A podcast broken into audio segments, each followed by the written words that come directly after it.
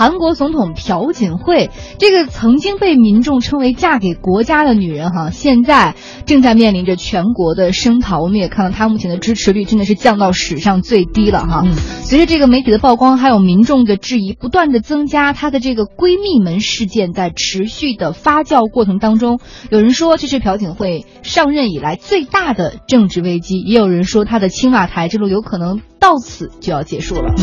我们也看一下哈，这个闺蜜门的女主角，现年六十岁的崔顺实，她已经从伦敦返回到了韩国首尔。今天下午呢，在首尔中央地方检察院，她也是出席了一个记者会。那现场有四百多名记者，然后示威的民众还有学生将周边的交通围得水泄不通。那崔顺实呢，在现场也是情绪失控，她哭着说：“我犯了死罪，我要向所有国民道歉。”而后呢，因为她身体的原因和现场过度拥挤的问题，这个发布会也是草草结束。嗯，今天他们看到有这个有人开玩笑说，现在全世界最有名的女人是这个崔顺实了哈，是谁也没想到她竟然会是韩国总统。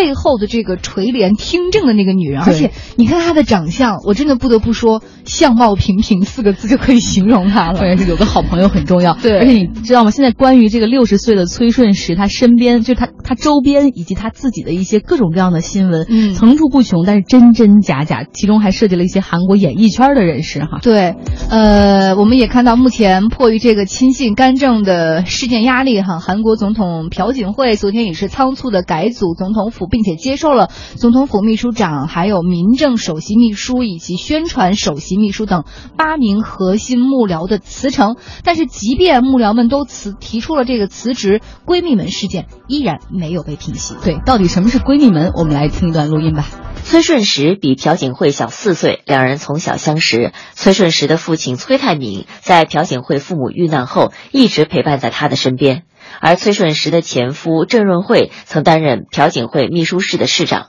崔在敏在世时就曾被指责收取贿赂。后来，郑润惠也被爆出与朴槿惠关系过密，随后淡出政坛。上月初，崔顺实和郑润惠的女儿被指在报考韩国名校梨花女子大学时得到了特殊照顾，以为其专设的马术特长生身份被录取。梨花女大的校长因为这件丑闻引咎辞职。就在调查特权入学事件的过程中，韩国检方在崔顺实办公室的废旧电脑中搜出了包括四十四份总统演讲稿在内的两百多份文件。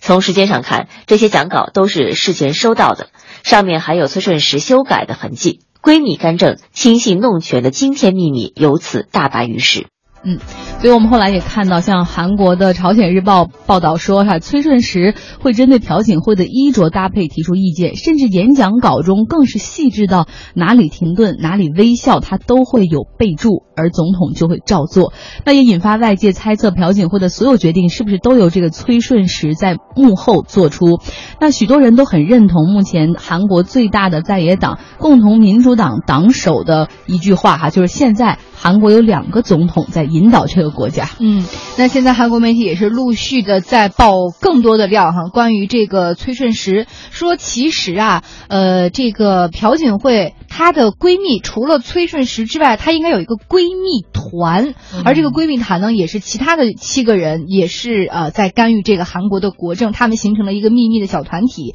说不仅去干涉干涉这些政治上的因素，同时还会去利用接近朴槿惠在韩国财界，大家可。可想而知哈，这个政治和金钱连到一起的时候，总会有一些不可告人的大秘密。对，所以这次也是韩国检方调查的一个重点，就是说是不是那些真的大财团，就是因为这崔顺实和朴槿惠之间的关系，给崔顺实的一些基金投了大笔的钱，这是一个调查的重点。那上周六的时候呢，愤怒的韩国民众和学生走上街头，他们在首尔市清溪川广场举行了大规模的烛光集会，高喊要求朴槿惠下台，并且一度试图向青瓦台总统府来行进哈，集会的民众与警方发生了对峙。而今天呢，韩国青瓦台的发言人也是表示说，现在韩国的海陆空联合训练、护国训练正在今天举行。那政政府也是要坚决做好外交和国家安全事务，不允许国家安全问题在这个时候出问题。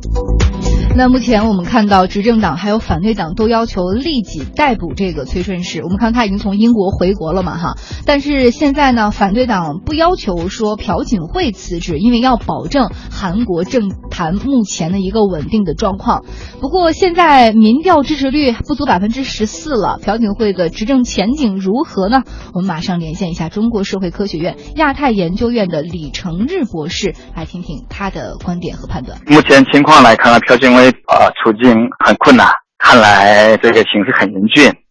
但是这个目前很难判断朴槿惠能不能完成任期，但这个还得看一看十月十二号的韩国民众的示威游行的规模，包括以及在韩国国内的舆论和啊政局的变化。每年都有示威游行，这次示威游行跟往年不一样的啊，现在是韩国的一个市民团体，包括学生在内的，就呼吁十一月十二号举行大规模示威游行，要。政府要弄清这催生事件，以及让朴槿惠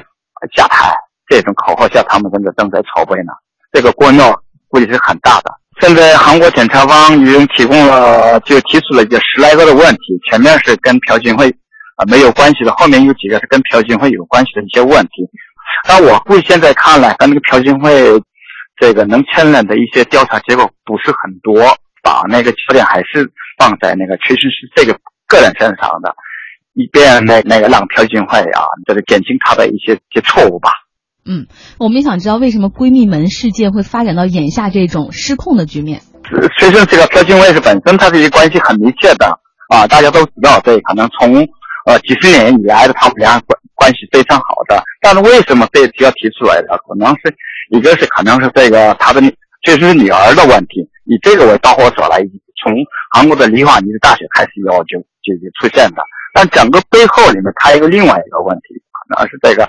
新世界党里面的这个挺住朴槿惠的派和反对朴槿惠的两个派的一个权力斗争，也把这个时间这个推到这个非常激烈的这个阶段。所以呢，它可能是一个是一个导火索和权力斗争的一个两个结合起来，现在才出现的。那它的经济也是越来越不好，中韩经济合作也是受到一些影响。嗯。